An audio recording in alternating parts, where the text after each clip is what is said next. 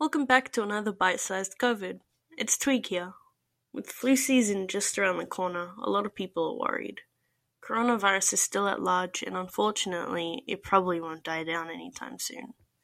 Mix that with flu season, and you have the healthcare system getting overrun with patients, and not enough beds to serve these patients. Having the flu during this pandemic will put you more at risk to COVID, and it doesn't help that this virus is likely to get worse. So if you can, go to your local doctor and get a flu shot. It won't make you immune, but you'll lessen the risk. Please stay safe during this quarantine. Stay inside, wash your hands, and talk to your loved ones. Thank you.